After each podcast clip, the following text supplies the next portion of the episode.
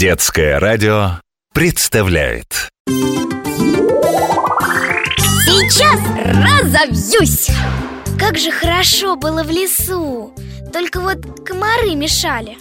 Ты знаешь, комаров можно встретить в любом месте нашей планеты. Да, они населяют все континенты. Ну, кроме, конечно, Антарктиды, где очень-очень холодно Их комариное семейство насчитывает около двух тысяч видов О как!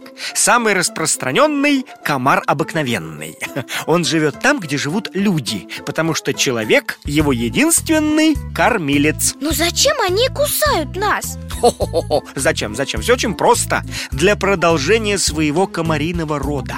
Благодаря веществам, которые они получают из нашей крови и перерабатывают, образуются личинки. Вот. Самая подходящая среда для их развития – это водоем. Достаточно небольшого пруда или э, глубокой лужи, чтобы они выжили. Самка комара оставляет потомство в надежном месте и вновь отправляется на поиски пищи.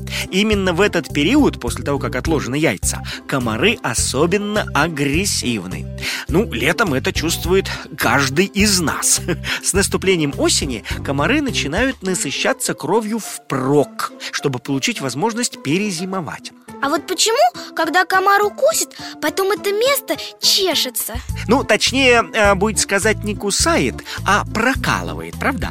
У комаров э, такое строение рта, которого нет ни у одного насекомого на земле.